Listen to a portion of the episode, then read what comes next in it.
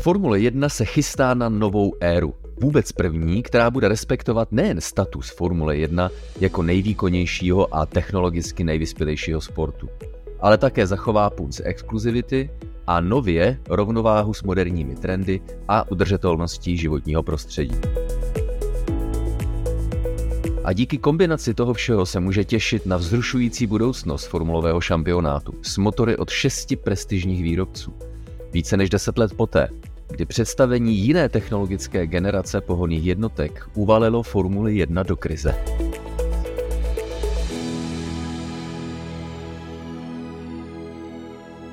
Je tady opět podcast Kolo na kolo a speciální epizoda, která, jak úvod napověděl, se bude věnovat tomu, co nás ve Formuli 1 čeká a podle mého názoru je to budoucnost poměrně zářivá, minimálně optimistická. Takže tady jsou pro vás opět Tomáš Richter a Jiří Košta.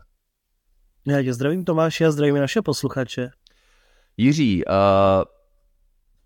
využili jsme téhle chvíle, tedy chvíle příležitosti toho, že Honda potvrdila odcházím, neodcházím, sice jsem odešla, ale pořád tady jsem a nikdy se mi asi odejít úplně nechtělo, tak potvrzuji, že jsme zpátky a tím pádem si můžeme říci, protože máme uzavřenou exkluzivní skupinku šesti prominentních výrobců motorů, kteří budou eh, diktovat, řekl bych, novou éru Formuly 1, která začne v roce 2026. Jenom pro schrnutí dodám, že jimi jsou, vážení přátelé, Ferrari, Mercedes, Ford, Renault, Honda a Audi. Jirko, jak ti to zní? Zní to sakra dobře, ne? Já si myslím, že to je velká paráda, protože se zdálo, že naopak ty týmy nebo z motoráři budou spíše postupně odcházet. Zase, že přesně přišla nějaká korona krize a koronavir, tak se zdálo, že přesně jako Honda vyhlásila odchod, že budou odcházet i ostatní, ale naštěstí opak byl pravdou a Formule 1 je hodně zajímavá tedy pro jednotlivé automobilky a máme se rozhodně na co těšit, protože přesně budeme mít poprvé pořádně na startovním roštu Audi, Force na obracích, který byl také hodně úspěšný v minulosti, takže myslím si, že slibné vyhlídky.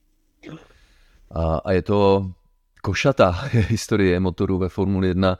Eh, asi není ambicí tohoto podcastu eh, jít skrze detailní historii fenoménu, můžeme říci, motor prostě je fenomén, ale můžeme připomenout, že těch změn v uplynulých více než 70 letech ve Formuli 1 tak byla celá řada. Eh, měnily se například parametry toho, jestli to můžou být turbomotory, anebo eh, zase nemohou být. Například taková pozornost, nebo perlička spíš, že v roce 1986 byly eh, zakázány atmosférické motory.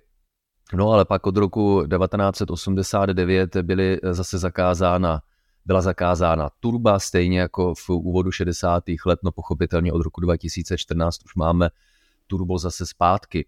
Měnily se objemy slavné to 12 válce, že na začátku 90. let, eh, pak to v letech 98 až eh, v, do roku 2005 byly válce, od roku 2006 eh, to byly osmi válce, které na začátku roku 2014 vystřídaly válce, takže tady je naprosto zřejmé, že ten objem prostě šel a jde postupně dolů. Až do roku 2000 6 nebyly například omezeny otáčky, pak eh, přišlo omezení a to jde postupně dolů. No, těch parametrů, eh, o kterých se dá hovořit ve vztahu k Formuli 1, je eh, celá řada, ale hodně to bohatá historie Jirko, nejenom právě z pohledu toho, co jsem vyjmenoval, ale jak se měnila vlastně i taková, řekl bych, filozofie přístupu, že se někdy něco zakazovalo, pak se to zase povolovalo, takže eh, celá řada eh, změn na poli více než 70 leté historie Formule 1. Ono to hodně odpovídá takové té automobilové době samotné, protože přesně jak ty říkáš, zakazovaly se ty klasické připlňované motory, pak zase turba se tam zapojovaly a tak podobně. A konec konců je to taky do dnešní doby, protože teď zase jsou trendem elektromobily a deset let naspátek byly trendem hybridy. Takže Formule 1 se samozřejmě snaží udávat ten směr, protože automobilky to tak chtějí. Chtějí si vlastně ve Formule 1 otestovat to, co pak použijí do silničních vozů, takže je to takové logické, ale dříve to přesně bylo, že Ferrari dokázalo vymyslet eh, tolik různých motorů a vyzkoušelo si tolik různých motorů a samotný Enzo Ferrari to říkal, že aerodynamika je pro lidi, co nemí dělat motory. no, Což no, k dnešní době je trochu paradox, že? Pak prostě i Ferrari muselo trošku změnit přístup, že? je to tak, filozofií. je to tak a přesně také uložení samotného motoru, protože dříve to bylo tak, že vlastně říkal Enzo Ferrari také, že vlastně koně tahají ten vůz, ne že ho tlačí, takže to jsou přesně ty věci, které se měnily a také se začal dávat motor vlastně dozadu, ne dopředu a takovéhle postupné evoluce jsme zažili, takže i když by se dalo říct, že motor je motor, tak je to všechno dnes už úplně jinak. Pojďme si ale objektivně říci, že to byl rok 2014, na který si podle mého názoru řada eh, fanoušků vzpomene a to v negativním smyslu, když eh, odstartovala velká cena Austrálie poprvé se, se současnou generací hybridních motorů, eh, která vznikla motivací zavést řadu rekuperačních systémů, což se povedlo, dva eh, systémy rekuperace, jeden rekuperuje, rekuperuje pořád ještě kinetickou energii při brzdění a druhý kinetickou energii výfukových plynů což ale mělo za následek to, to znamená, myslím si dobře eh, myšlená rozvaha nebo nápad, ale mělo to za následek jednak eh, eh, akustické utlumení motorů takové, že to byl prostě kulturní šok. A já si na to vzpomínám, jako kdyby to bylo včera, protože jsme nakonec u začátku té sezony 2014 byli Jiří, dneska se píše rok 2023 a tím pádem dokážeme reflektovat tu přelomovou sezonu 2014 a pro mě eh, to jenom utvrzuje to, že to byl skutečně kulturní eh, šok pro řadu diváků, z níž objektivně se z toho nespamatovali dodnes. tak ono se říká, že vlastně tehdy ztratila Formule 1 svoji duši, protože Formule 1 je nejenom samozřejmě o té rychlosti a o dalších věcech, ale hlavně o tom zvuku, protože tehdy, když jste přicházeli na tribunu, tak už jste slyšeli, jak se pod vámi třese zem a projíždí ten hluk celým tělem. Dodnes to můžete slyšet při nějakých historických eventech Formule 1, kdy to prostě bez špuntů v uších nejde. A Zejména tedy v té sezóně 2014 to byl pravý opak, to bylo, vlastně byly monoposty trochu tižší než monoposty Formule 2, což byl trochu paradox, ale tak to zkrátka je. A v dnešní době také by se dalo říct, že ty monoposty Formule 2 jsou možná na podobné úrovni jako Formule 1, protože ty turbomotory skutečně hodně řvou, především když eh, vlastně jsou jezdci na startovním roštu a připravují se ke startu. Takže je to takové hodně zvláštní, jak to tehdy dopadlo, asi to nikdo z nás nečekal, ale přesně, to je zase pro takové ty lidi, protože lidé zase před námi budou říkat, no jo, tehdy byly V12, to ty V8 už nějak nezněly a tak podobně, protože zase přesně, teď už máme novou generaci fanoušků a fanoušci zase říkají, že milují ten zvuk, který vyprodukuje Formule 1, takže si myslím, že v tomto případě je to hodně objektivní, ale určitě DNA je zvuk, zvuk je DNA určitě Formule 1 musí to mít charisma. Ono, eh, já si myslím, že skrze nějakou evoluci se to skutečně mění a když eh, zvuk nemusí být nezbytně nutně hlasitý u závodního autáku, ale když bude mít charisma, tak to si myslím, že je nová cesta. Je to určitě diskuze na samostatný podcast, protože já si myslím, že jednak řada lidí si na to zvykla. Dnešní doba hodně jinak vnímá vůbec míry hluku, jak eh, ohledně dopadu na, na lidské zdraví, samozřejmě eh, menší děti, jejich uši a Eh, zdravotní kondice s tím spojená, o přírodě ani nemluvě. A Jirko, já si troufnu říci, že kdyby dneska nasadil zpátky třeba desetiválce a spustil velkou cenu, tak si myslím, že by se eh, zvedla poměrně silná vlna nevole, protože tím, jak eh, si zvykáme na to, že ne rámus, ale vyrovnanost s tím prostředím, ve kterém se nacházíme, tak je to přirozenější. Takže já jsem osobně přesvědčen o tom a ještě jednou potvrzuji, když se podíváte a budete mít možnost podívat se na nějakou velkou cenu živě, tak určitě uznáte, že eh, současné formule nezní vůbec špatně. Ano, zní hodně jinak než v roce 2014 a vypadá to, Jirko, že budou hodně znít, hodně odlišně znít také od roku 2026, protože Formule 1 jde novou cestou. Ona e, nástupem e, současné generace pohoných jednotek trošku sešla z cesty, protože jakkoliv ty nápady byly myšleny dobře, tak nebyly vůbec v souladu e, s trendy okolního světa. Byl to skoro okolností stejný rok, kdy zahájila současná série mistrovství světa pouze elektrických formulí a najednou jednak to byly hrozně drahé motory na vývoj, hrozně drahé na konstrukci, náročné na konstrukci a byla to zrovna doba, kdy uh, začala éra, řekl bych skoro až takového hejtu vůči výfukovým plynům. Což do jisté míry chápu, ale jedna z důležitých součástí současného motoru Formule 1 je rekuperace z výfukových eh, plynů, která se okamžitě se svým představením v podstatě stala úplně irrelevantní. Takže po té, co jsme si ještě prodělali v mnoha letech, eh, řekl bych jakousi kampaň, která si myslím, že trošku polevuje, zaplať pámbu za to, tedy kampaň, které já často říkám, spalovací motor je nepřítel, bez ohledu, na to, eh, bez ohledu na to, co v něm je, no tak nové motory od roku 2026 nebudou odlišné od těch eh, současných, ale budou mít jednu velkou změnu. Bude úplně zrušeno to rekuperační turbo a motor se bude podílet zhruba z jedné poloviny na svém výkonu z elektriky a ze druhé poloviny klasický spalovací motor, ale pozor, Eh, při použití syntetických eh, paliv. Vypadá to, Jirko, že tahle ta nová cesta, kterou razí Formule 1, tak, eh, tak má hlavu a patu a dává smysl a mohla by to být cesta hlavně udržitelná, což je také důležité. Určitě, já si myslím právě, že to je cesta, ta udržitelnost, jak je dnes ten oblíbený termín, prostě jako paliva, která se dobře rozkládají, dobře se s nimi pracuje a nejsou nějak závadná pro naši planetu. Ale je to takový prvek, který zase bude mít třeba Formule 1, ale jiné šampionáty ne, protože třeba můžeme říct, v Americe tam jsou různé závody Dragsteru a tak podobně a tam to spálí tolik benzínu, tolik nafty v různých těchto těch závodech, že zase Formule 1 tady musí dělat kompromisy, přitom tam jsou neuvěřitelné emise nebo různé závody kamionů a takové různé závody na jednu míli. Takže je to zase takový evropský trend, by se dalo říci, protože i když se na to už v Americe kouká trochu jinak, tak uh, můžeme říci, že především Evropa je taková hodně zelená, hodně zaměřená na ty elektromobily a podobně.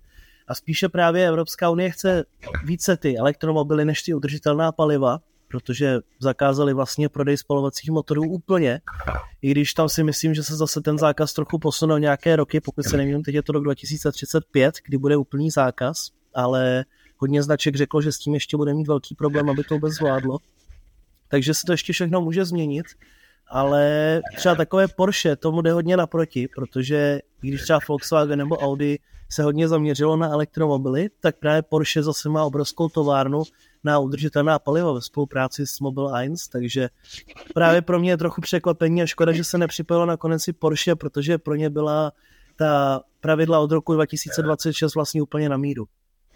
Je to mm, éra, ve které já vidím poměrně silné symbiozy mezi vývojem světa automobilek, tedy automo, automotiv světa, jakkoliv je a bude ještě kolem toho hodně diskuzí a hodně vášní, ale vypadá to, že to i tady v tom světě automotiv jde takovou, řekl bych už trošku přirozenější cestou, kdy se neupřednostňuje jedna jediná technologie, ale pokud budou udržitelné, tak těch technologií může být víc a to včetně spalovacího motoru. Takže tady vidím symbiozu mezi světem automotiv a světem Formule 1, kdy Formule 1 se zase může stát lídrem ve vývoji nejenom samostatných technologií, ale také řešení pro udržitelnost. A v tom já vidím zkrátka do, dobrý směr, který by mohl vydržet dlouhou dobu, pokud si to samozřejmě nikdo z šéfů Formule 1 eh, nepokazí, respektive pokud se zase Formule 1 nedostane pod nějaký iracionální tlak automobilek, které sledují vždy svůj krátkodobý zájem, nikdy dlouhodobou budoucnost eh, sportu, což si myslím, že je právě věc, která stojí za vykolejením Formule 1 počátkem roku 2014 s novými motory. Pojďme se ale chvilku pověnovat těm šesti hrdinům, dali se to tak nazvat, které budou dodávat Formuli 1 Lesk, Puns, Prestige, doufejme. Když si vezmete dvě tabulky, dvě statistiky, ta jedna je počet startů ve Formuli 1 z pohledu dodavatelů motorů. A když si vezmete statistiku počet vítězství motorů, tedy značek, motorových značek ve Formuli 1, tak eh, mají obě něco společného. Na prvních pěti místech jsou automobilky Ferrari, Mercedes, Ford, Renault a Honda, co do počtu startů a co do počtu vítězství. Chybí pouze Audi, protože eh, to v novodobé historii Formule 1 nikdy nezávodilo ale není to, Jirko, takový paradox, že pět nejúspěšnějších výrobců motorů co do vítězství a co do počtu startů jsou ti stejní plus Audi, kteří povedou Formuli 1 do dalších lepších zítřků? No je fakt, že v posledních 30-40 letech jsme měli víceméně jenom tyto značky, co se týče motorářů také ve Formuli 1. A plus nějaké ty přicmrdávači typu Subaru, kteří absolvovali jednu, dvě sezóny a už se nikdy neobjevili. Ale tak nějak jsou součástí skutečně už dlouhou dobu. Zároveň ten kalendář závodů se rozšířil, což znamená, že samozřejmě oni absolvovali více závodů, případně jich více vyhráli. A třeba takový Ford, na ten se strašně zapomíná, protože oni se účastnili naposledy aktivně v 90. letech, když nebudeme počítat eh, Jordan v sezóně 2004, kdy to bylo jenom takové obrandování motoru Cosworth. Takže to jsou značky, které tak nějak jsou spojené s Formulí 1, vždycky měli rádi a o to více se právě na jednu stranu divím, že přišlo Audi, protože to se více zaměřovalo na jiné závody, ale samozřejmě nic nevylučuje také to, že bude Audi podobně úspěšné v budoucích letech a když budou závodit ve Formule 1 další 10-20 let, tak se třeba postaví po bok Hondy a další. Jen to dokládá, že eh, pětice automobilek eh, má v podstatě dlouhodobý vztah s Formulí 1, že ano, je to jako manželství, někdy se daří lépe, někdy více, eh, někdy se dokonce manželé nebo partneři v tomhle případě rozejdou a pak se zase dají dohromady a teď zase plánují společnou budoucnost. Tak na straně druhé, když se nad tím zamyslíme, tak to není nová budoucnost do partnerství, protože ti partneři jsou pořád titíž. Ferrari, jasně, nejúspěšnější dodavatel motorů se dvěma sty 43 vítězstvími. Ferrari už dokázalo ve Formuli 1 představit na 60 modelů. Vůbec ten nejvíce využívaný byl Ferrari 312B v 70. letech od vlastně roku 1970 až po rok 1980, což byl nejvíce využívaný motor Ferrari. Tím dalším byl 50. model v pořadí pod označením Ferrari 056, nasazován od roku 2006 až po rok 2013. Samozřejmě uh, už zmiňovaný osmiválec. Po hříchu tedy, Jirko, uh, modely 65 z sezony 2020 a 65 eh, ze sezony 2021 nepoda- nedokázali dosáhnout na žádné vítězství. To se změnilo eh, v loňském roce, kdy Ferrari dokázalo čtyřikrát vyhrát v Bahrajnu, v Austrálii, ve Velké Británii a v Rakousku. No a letos se na vítězství čeká. Ale to nic nemění na tom, že jsme za Ferrari rádi, že ve Formule 1, že bude dodávat motory nejenom sobě sama, ale také dalším týmům a že tenhle nejúspěšnější dodavatel motorů v historii Formule 1 bude z Formule 1 i v eh, nové éře. No tak tam je to dáno hodně tím, že Ferrari je tam od roku 1950 samozřejmě, plus ještě ty zákaznické motory, ale i tak myslím, že Ferrari dokázalo vyhrát všechny závody pod svým továrním týmem, kromě dvou, že to byla vlastně Monza 2008 se Sebastianem Vettelem a Toro Rosso a pak s Pierrem Gaslim Monza 2020 v Alfa Tauri. Takže to je také docela hodně zajímavá statistika, protože třeba takový Renault se tím chlubit nemůže, nebo Ford, protože Ford vlastně vždycky byl jenom ten tým, který dodával motory, ale nikdy neměl svůj tovární program, pak když nepočítáme Jaguar. Takže je to takové hodně zajímavé, ale na druhou stranu v posledních letech můžeme říct, že Ferrari se příliš nedaří, protože oni když dokáží vymyslet nějaký dobrý motor, tak zase jsou tam nějaké problémy, zase údajně se tam míchal olej a benzín dohromady a tak dále, takže pro Ferrari, co se týče motoru, samozřejmě také spolehlivost není dobrá v těch posledních letech, ale jak už jsem říkal, dnes už to není jenom o motorech, dnes je to zároveň také samozřejmě o aerodynamice.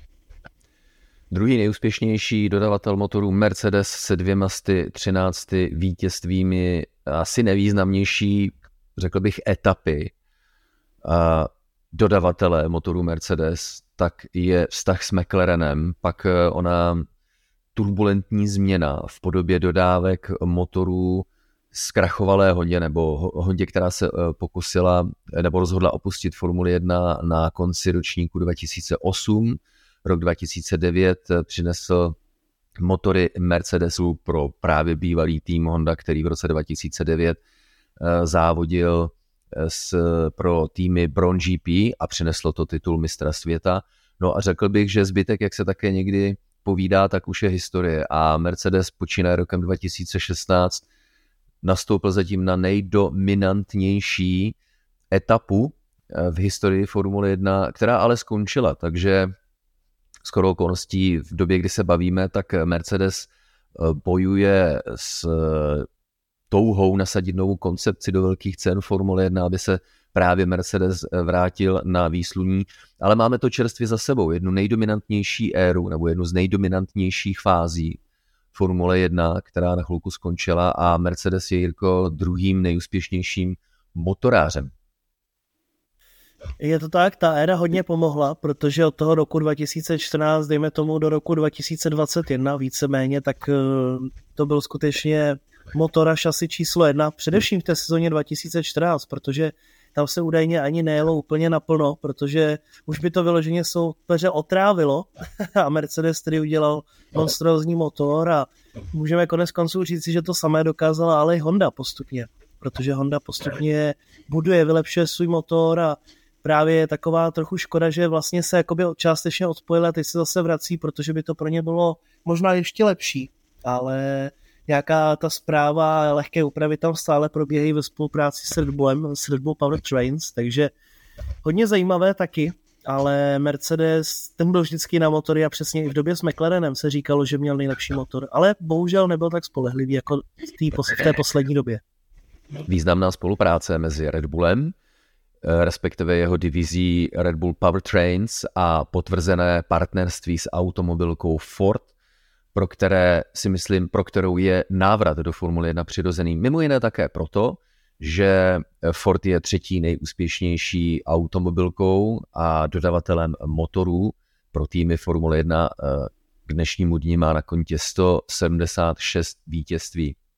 No a nelze nezmínit nejslavnější motor eh, Fordu, 3-litrový eh, osmiválec Ford Cosworth, který získal konkrétně tenhle model Ford Cosworth DFV 154 vítězství. Začalo to v různých autech, v Lotusu, v McLarenu, v Matře na počátku roku 1967 až po velkou cenu Monaka v roce 1983, tedy závěr téhleté slavné éry motoru Ford Cosworth, který burácel v autech jako Williams, Brabham, Ližie a vynechat samozřejmě nesmíme Tyrrell a nebo McLaren. Takže Ford s bohatou a úspěšnou historií, jeho zatím posledním vítězstvím ve Formule 1 je uh, slavná velká cena Brazílie roku 2003 a Giancarlo Fisichella, který vyhrál ve voze Jordan s označením EJ13 a právě s motorem Ford Cosworth, to byl 3-litrový desetiválec, takže nevím jak ty, Jirko, já se na Ford zpátky ve Formule 1 ohromně těším. Já také, protože si dovolím použít termín, že to sedne jako prdel na hrnec.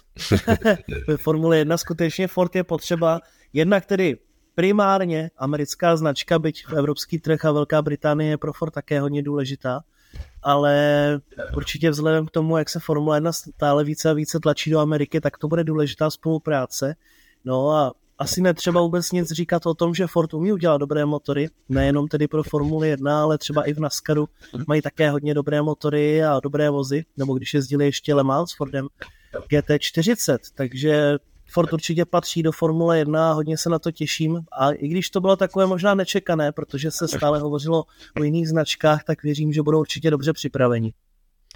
Čtvrtou nejúspěšnější automobilkou co do počtu vítězství a také jednou z těch, na kterých stojí další budoucnost Formule 1, tak je Renault se svými 169 vítězstvími.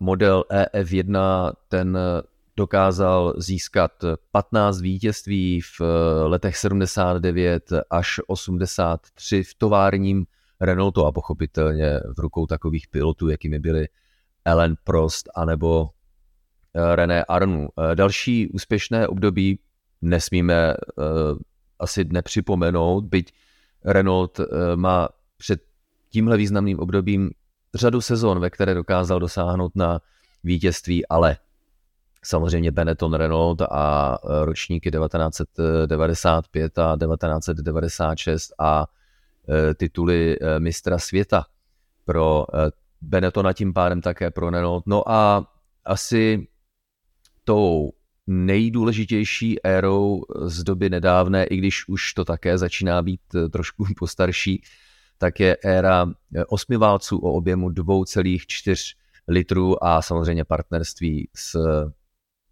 Red Bullem a eh, tituly mistra světa pro Renault. Byť bychom asi neměli v této statistice jako úplně vynechat například jméno tak Hoyer, že? Což je název, eh, které nesly motory Renault v době, kdy se eh, Red Bull a Renault rozkmotřili.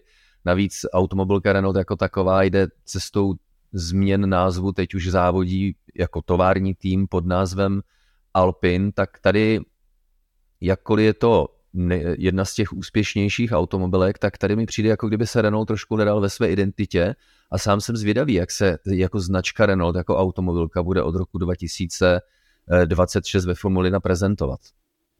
Tam je podle mě velký problém v tom, že prostě Renault je korporát a ovšem rozhoduje rada a viceprezidenti a CEO a pak členové Formule 1 a týmu Formule 1 a tak dále. A prostě tam to, tam to chybí nějaký pořádný koncept, není tam jedna hlava, která by rozhodla všechno takže někdo přijde na poradě s tím, hele, potřebujeme propagovat značku Alpin, uděláme sporták, nasveme to do Formule 1. A pak zase, no jo, ale máme zase bohatou historii s Renaultem, tak pojďme zase se vrátit k Renaultu. Teď nemáme peníze, tak pojďme zrušit program Formule 1. No, za dva roky už zase peníze máme, tak se pojďme vrátit zpátky. A tam prostě tohle je ta politika, kvůli které podle mě odešel nejenom Fernando Alonso i Oscar Piastri, protože tam prostě se stále něco řeší a ten tým samotný se ve Formule 1 teď také rozpadá. Laurent Rossi se nechal slyšet, že Otmar Safnauer asi si bude také balit své věci. Není to tak dlouho, co se musel poroučet Marcin Bodkovsky anebo Ellen Prost. Takže tam jsou pořád taková škatulata a Renault prostě takhle myslí. To je prostě její DNA a tam ta kontinuita chybí a přesně si myslím, že se stane to, že klidně, se, že klidně můžou třeba v sezóně 2027-8 odejít jako tovární tým a zase být jenom jako dodavatel motoru. Takže to je podle mě značka, u které nikdy si nemůžeme být jistí, co se stane a přesně klidně může dodávat motory plácnout třeba jenom Red Bullu znovu nebo někomu jinému a může z toho být klidně tovární tým Renaultu částečně ve spojení třeba s Red Bullem nebo spíše s McLarenem. No, pravdou je, že eh, Renault, potažmo Alpin, to je taková nejvíce nečitelná značka, jednak eh, neslaná, nemastná se do výsledků v poslední době, a také nečitelná co do síly partnerství s budoucí Formulí 1. Doufejme, že dojde k nějaké stabilitě, ať už výkonnostní, tak vztahové. Ona ta struktura Renaultu je opravdu velmi komplexní a to celou záležitost vztahu s Formulí 1 jenom komplikuje. Pátou nejúspěšnější automobilkou co do vítězství a dodávek motorů Formule 1 je Honda s 89 vítězstvími. Tady nám nezbyde nic jiného, než eh, zmínit eh, léta 84 až 87, eh, kdy motory Honda burácely v monopostech Williams, až přišlo samozřejmě jedno z nejvíce ikonických partnerství McLaren, Honda, Ellen Prost a Ayrton Senna samozřejmě. To můžeme říci, že bylo takové jediné výrazně úspěšné eh, období Hondy ve Formuli 1, pak ještě můžeme eh, zmínit pět vítězství v sezóně 1992 pořád u McLarenu, tentokrát v rukou Ayrtona Seny a Gerharda Bergera. A pak jsme museli čekat až na rok 2006, kdy motor Honda vyhrál v rukou Jensena Batna nebo ve voze který měl v rukou Jensen Button, ono velmi slavné a přece jenom trošku šťastné, ale hlavně ojedinělé vítězství ve velké ceně eh, Maďarska roku 2006. No a právě ta velká a nechvalně známá sláva ve smyslu opětovného spojení značek Honda a McLaren, to dopadlo šíleným průšvihem, ale pak se Honda zvedla skoro až řekl bych v náručí Red Bullu v roce 2019 s ní dokázal třikrát vyhrát Max Verstappen, stejně tak jako o rok eh, později. Eh, dvakrát Max Verstappen, nesmíme zapomenout na vítězství Pierre Gaslyho a motor Honda ve voze Alfa Tauri. No a pak pochopitelně rok 2021 eh, a letošní sezóna, protože Jirko, Honda sice řekla a Red Bull sám tím byl, byl překvapen, že Formule 1 opouští, ale jsou to právě motory Honda, které nejenom, že dosáhly na 11 vítězství v sezóně 2021, eh, ale eh, vyhrávají naprosto suverénně i v sezóně letošní. Tak ono je potřeba říci, že samozřejmě to šasy Red Bull je velmi dobré a je to dobrá kombinace, jak motoru, tak šasy, ale Právě Max Verstappen to říkal na tiskovce před Grand Prix Monaca velmi dobře, že je škoda, že prostě Honda takhle uvažuje, protože Red Bull udělal celé to své oddělení na motory a teď Honda zase se rozhodla, že tedy zůstane, když řekla, že odchází. A ještě ke všemu půjde k týmu, který je prozatím největší konkurencí Red Bull v letošní sezóně. Takže samozřejmě je to takové hodně zvláštní rozhodnutí, ale takhle to někdy ve Formule 1 chodí také. Přesně se může naopak stát to, že od té sezóny 2026 bude Honda tam, kde byla v sezóně 2015, takže může být eh, nejhorší, nejnespolehlivější a může to být velké fiasko znovu. Nikdo samozřejmě netuší, jak to bude v budoucnu, ale tak, jak je to nastaveno teď, tak samozřejmě je to trochu škoda pro Bull. Je to mm, složité rozhodování v tom smyslu, že eh, Honda, co by japonská firma, tak eh, má pořád jednu ze silných hodnost, hodnot sociální zodpovědnosti a uh, jednak ty výsledky nebyly bůh ví jaké, plus pořád to bylo v době, kdy byl silný a ten tlak je pořád silný i dnes na tu elektrifikaci motorů, což bylo v době, kdy Formule 1 o tomhle neměla jasno. No ale po mnoha letech velmi intenzivního jednání, jak jsme zmínili v úvodu dnešního povídání, Formule 1 už jasno má a s ohledem na významnou část elektrifikace budoucího motoru Formule 1, tak to začalo být zajímavé i pro automobilky.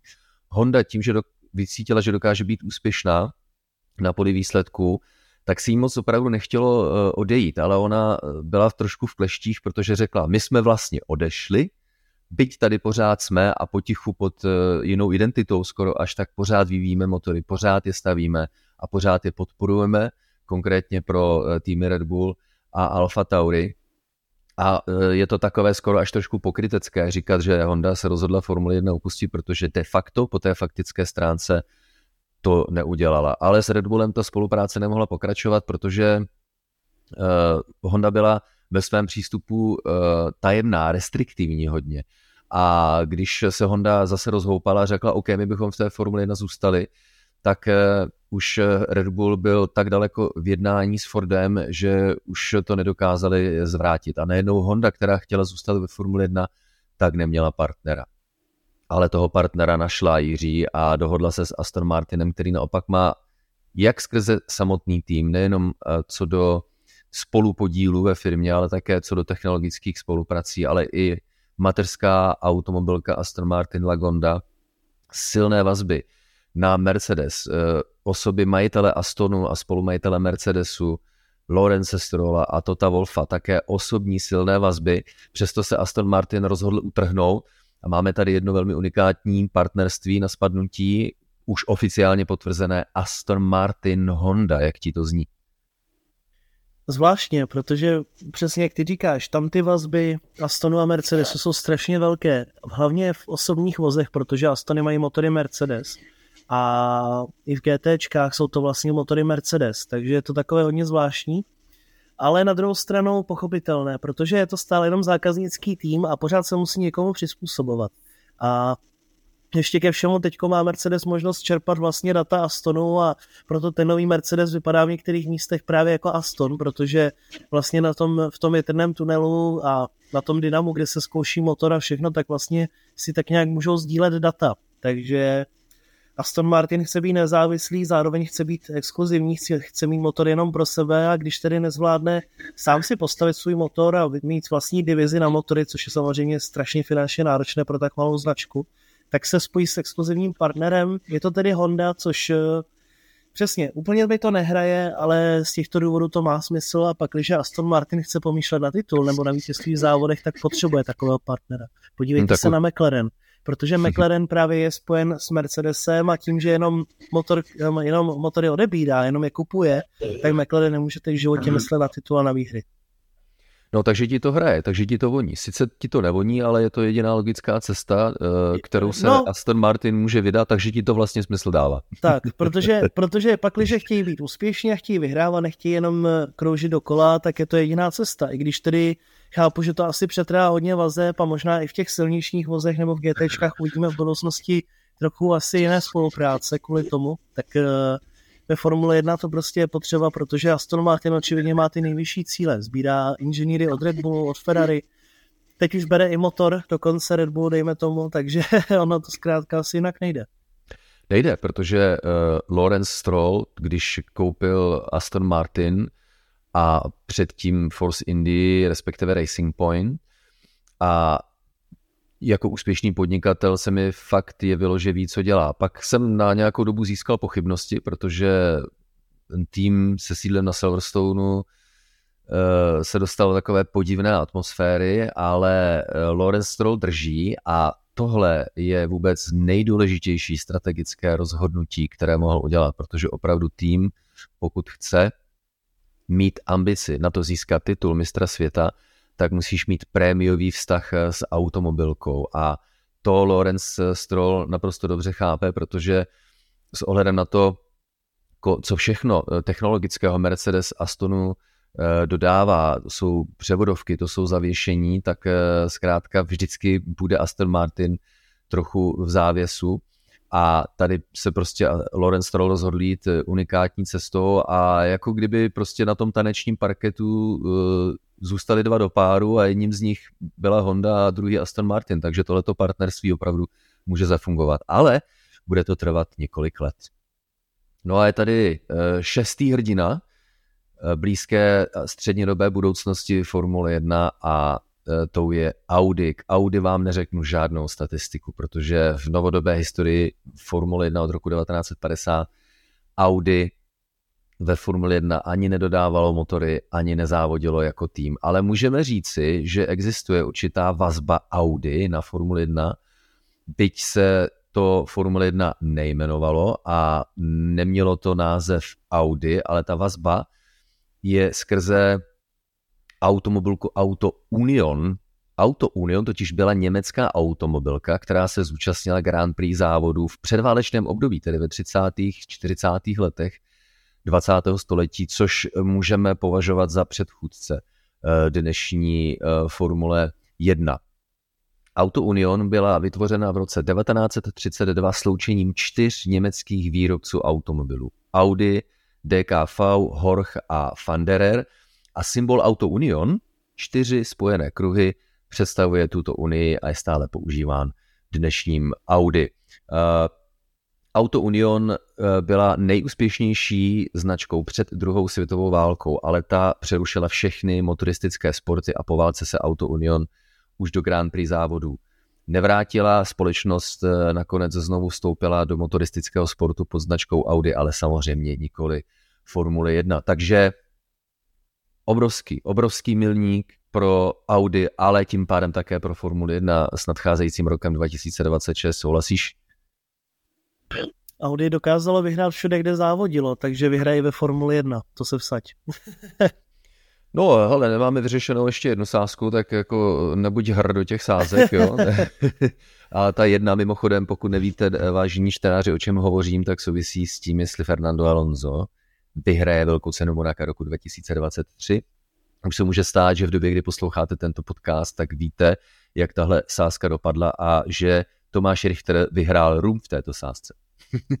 jo, tak to nedá, nevím, no, ale když to říkáš. Každopádně, ono, my, musím ještě dodat, my jsme se vsadili ještě před Grand Prix Miami. To jsme nevěděli, že vypadne Imola, takže já jsem trochu teďko tím postižen, že jo, samozřejmě, protože nevíme, jak to bude s vylepšením a tak dále, takže se to trošku hůř odhaduje, ale samozřejmě sázka je sázka, tak ji dodržím, ne? První vý, pr, jo, a už tady jsou první výhovorky, jo, tak. už tady jsou první výhovorky.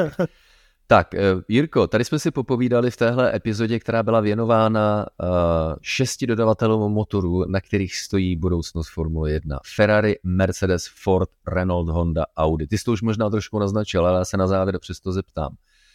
Kdo z této šestce ti přijde třeba nejsympatičtější, nebo dejme tomu, kdo z nich má největší potenciál v úvodu té nové éry od roku 2026 řekl bych, razit cestu co do výsledku? Kdo by na začátku této éry mohl, éry mohl být nejúspěšnější? No, myslím si právě, že to bude Audi, protože tam to není tak, že by postavili na zelené louce všechno, ale oni spolupracují se Saubrem a to technické know-how, tu aerodynamiku budou mít u Saubru a Saubr umí tuto sekci velmi dobře. Oni spíše přesně trpěli spíše na motor a to, že museli pak šasy upravit kvůli motoru, ale je tam skupinka šikovných lidí, plus samozřejmě přijde hodně nových lidí, hodně lidí z jiných týmů. Takže Audi navíc má ještě dost času se na to připravit, protože oni mají full fokus na tu sezonu 2026 už od loňského roku. Takže podobně jako Mercedes měl dost času se připravit na ta technická pravidla od roku 2014, co se týče motoru, tak si myslím, že Audi půjde právě v tomto směru a samozřejmě zároveň to může být velké fiasko, protože motory nebudou tak vyzkoušené, nemůže se testovat na trati, testuje se všechno jenom na dynamu, takže tam je to, to samozřejmě také velký problém, ale myslím si, že to bude minimálně značka, o které uslyšíme, ať už dobrém nebo špatném a samozřejmě také si myslím, že spojení Astonu Martina a Hondy by mohlo být hodně dobré do budoucna.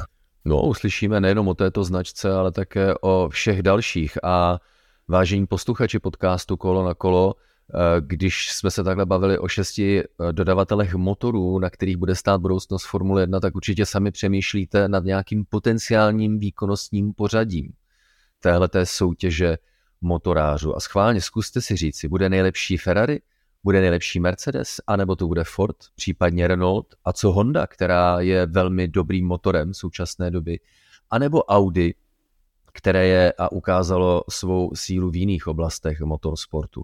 Věřím, že se shodneme na tom, že právě určit toto pořadí není vůbec jednoduché a v tom spočívá největší síla našeho společného těšení se samozřejmě nejenom na rok 2026, ale také na e, další velké ceny mezi dneškem a e, novým e, počátkem co do motorů ve Formuli 1 takže za nás určitě přejeme vám, ať si najdete svého oblíbence v této šestici dodavatelů motoru, ať vyhraje ten, eh, komu budeme fandit a za nás celý tým podcastu Kolo na kolo budeme eh, přát eh, úspěch každému z nich, tedy Ferrari, Mercedes, Fordu, Renaultu, Hondě a Audi, protože na těchto šesti týmech a dodavatelech motorů visí budoucnost Formule 1 a její úspěch.